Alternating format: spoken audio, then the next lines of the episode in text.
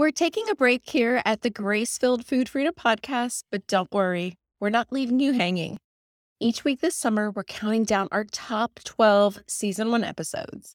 So tune in each week and get the best of the best content to inspire you to keep moving forward. Then you'll be all ready for our new episodes that are coming out in the fall. Here's today's countdown episode. Enjoy.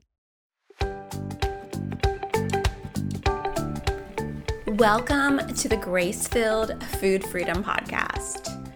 In this podcast, you can expect to be inspired and equipped to ditch diets, eat well, and let your light shine. Every time you listen, you can expect practical tips straight from the Word of God that are going to get you on the road to food freedom today gooey bites of deliciousness that will make you shimmy in your seat because you know that God is speaking directly to you. Are you ready? All right, grab a fork. Let's dive in.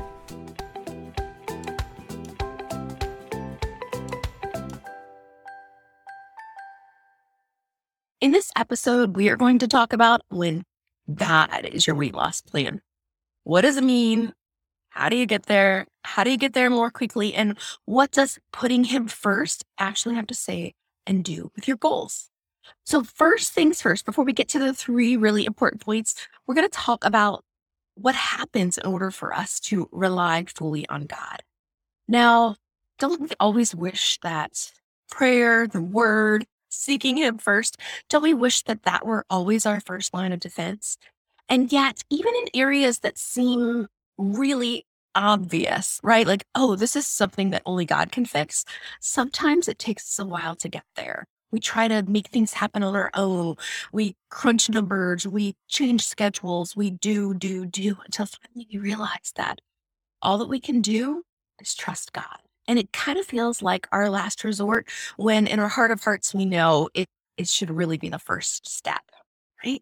But with something more peripheral from our faith, something that feels a little bit disconnected sometimes, putting our weight loss into God's hands can feel kind of confusing.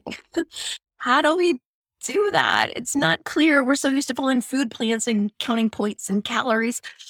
What does it look like to rely on God for our daily decisions? So, in order to make God your weight loss plan, sometimes you have to have some failures in your past, whether it's one diet or three dozen. You tried, you put your effort into it, and yet you still fell short.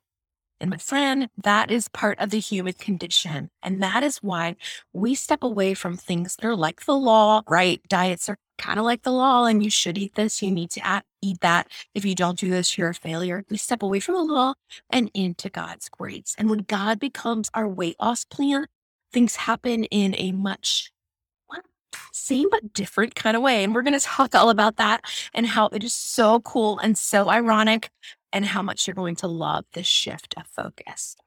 So, when we make God our weight loss plan, our goals start to really matter to us. Yes, I know you want to lose weight and you want to fit into some cute jeans and cute clothes, but that motivation, how long does that sustain you? How long does it last? When you're faced with a negative scale report, right? You step on the scale and it gives you a number that you do not want. When you're faced with a food temptation that feels too much, or you're at, at the end of a very stressful day, that weight loss goal, it is out the window because weight loss is inconsistent, inconsistent, it's unpredictable, and you know, it doesn't always work in our favor. We don't have a lot of control over it. So when we make God our weight loss plan, when we focus on choosing goals that matter to Him, that matter to us deeply, our goals stick and they stand up against the face of temptation.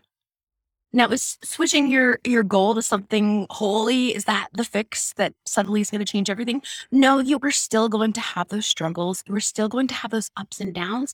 But when the focus is something bigger, something eternal, the purpose that he has for you in his kingdom and your ability to live it out, it's a lot more motivating to get back on track, right? Because we haven't completely gone away from what we're focused on. Like a little slip doesn't change the fact that we still want to feel stronger and healthier and more vibrant and focused for him.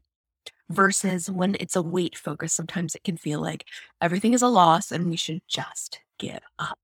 So, when God is your weight loss plan, you are clinching onto goals that matter. And that's really important to keep motivated.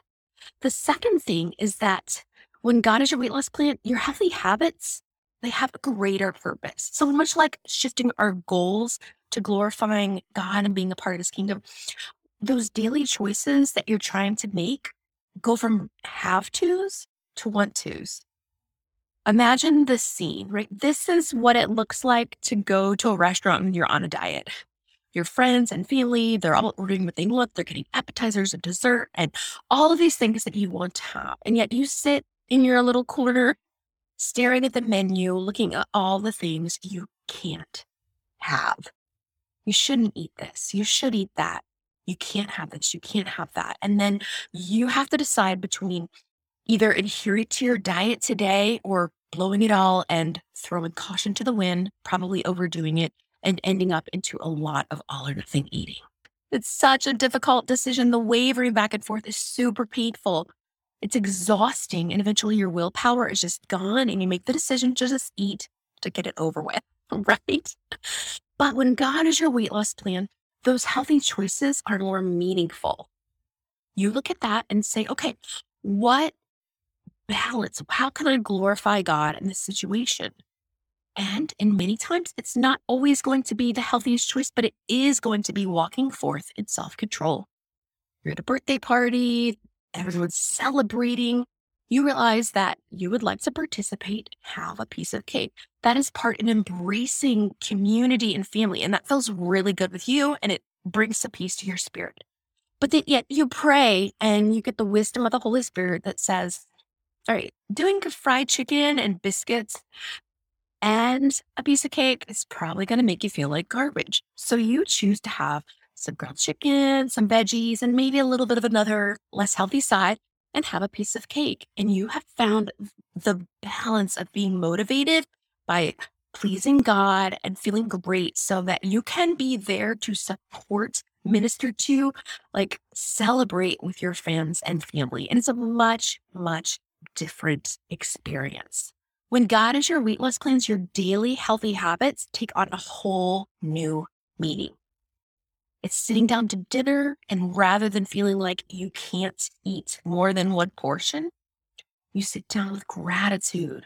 You thank Him for this meal, for the provisions that He's giving you. He doesn't need to rush because there's no can't have. He's provided abundantly for you. Look at all that you have we're the richest like people in the world, right? Even the poorest person living in the United States is has a far abundance compared to so many people around the world. And we look at it and we have gratitude and thankfulness for all the hands and the steps that prepared this food that we have. We come before the Lord, we thank Him, we sit, we enjoy our friends and family.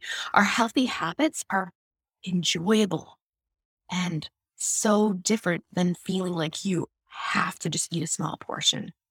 Rather, we focus on what would feel really great for me and what would glorify God in this decision. And it makes it pleasant. And our third point, sustainable. When God is your weight loss plan, this this thing, right? It's not a 21 day fix. It is sustainable. You can do it forever because each decision that you make can draw you closer and closer to the Lord. It's not something that you're only going to do for a short period of time. So it allows you to take a longer view approach so that you don't have to fix it all today. Diets, they change everything we're trying to do in one failed swoop. Today you're eating McDonald's, tomorrow you're eating, you know, egg whites and steamed broccoli for breakfast. What a transition. Yet when we know that this is a long term choice, a long term habit, something that we're going to be doing for the next 20, 30, 40 years and beyond, we're okay with taking it slow and focusing on walking in the fruits of the spirit to make small, sustainable changes. It takes the pressure off. There's no need for, for perfection as we allow our successes to glorify Him and our failures to draw us closer to Him as well. So when God is your weight loss plan, you have goals that matter. Your habits take on a special, deeper new meaning as you long to walk in the way that God has called us to with food and self control, faithfulness, endurance, and gratitude. When God is your weight loss plan, this becomes sustainable because this daily thing called food actually draws you closer and closer to Him. It's a really amazing phenomenon. And rather than having temporary results from a drastic weight loss plan, we can see a change in the scale that is consistent, but predictable. And once again, coming back to that word, sustainable. Because the way that you eat when you're going to glorify God will look a lot like a moderate, balanced diet in the end, but it doesn't feel anything like the restriction required to get there. If you were to make food choices with glorifying Him in mind, thinking about the fact that He's all about the heart, people are more important than anything else to Him, and that we would have an eternal perspective, how would that shift the way you ate? Would you make better choices than if you were on a diet or completely off? I think the answer will be a pleasant and encouraging surprise for you. So, thank you for listening to this episode. I hope that you found it helpful and encouraging to truly seek first the kingdom of God and his righteousness, and let all these other things be added unto you. Oh, P.S. Do you have weight loss on the brain? Well, welcome to the club, my sister. Because weight loss seems to be an Olympic sport these days. Women are constantly thinking about and talking about losing weight, as well as saying negative things about their current shape and size. And we don't want to settle for just the average relationship with our bodies. However, as you begin to enter this faith based focus on health and fitness, there can be some shame associated with weight loss goals. And I want to alleviate that for you. Listen, we have enough guilt and shame in our lives. The last thing we need to do is heap on more. And that's why I want you to introduce today's freebie, which is the Prayer for Weight Loss Toolkit. If it matters to you, it matters to God. So bring those weight loss desires to Him in prayer. What's the purpose of prayer? Oh, it's not to convince God to do things our way, it's to align our hearts with His will. And isn't that what you want for your body and for your weight loss? So go ahead and grab today's freebie with the link in the show notes below. Oh, just one more thing. I almost forgot to ask you. If you have just a couple of minutes, could you hop on over and rate and review the podcast? It turns out that they really, really value your opinion. So if you could let the world know how the Grace Filled Food Freedom podcast has helped you, it will help you spread the message to other women who need hope in Jesus and food freedom through Christ.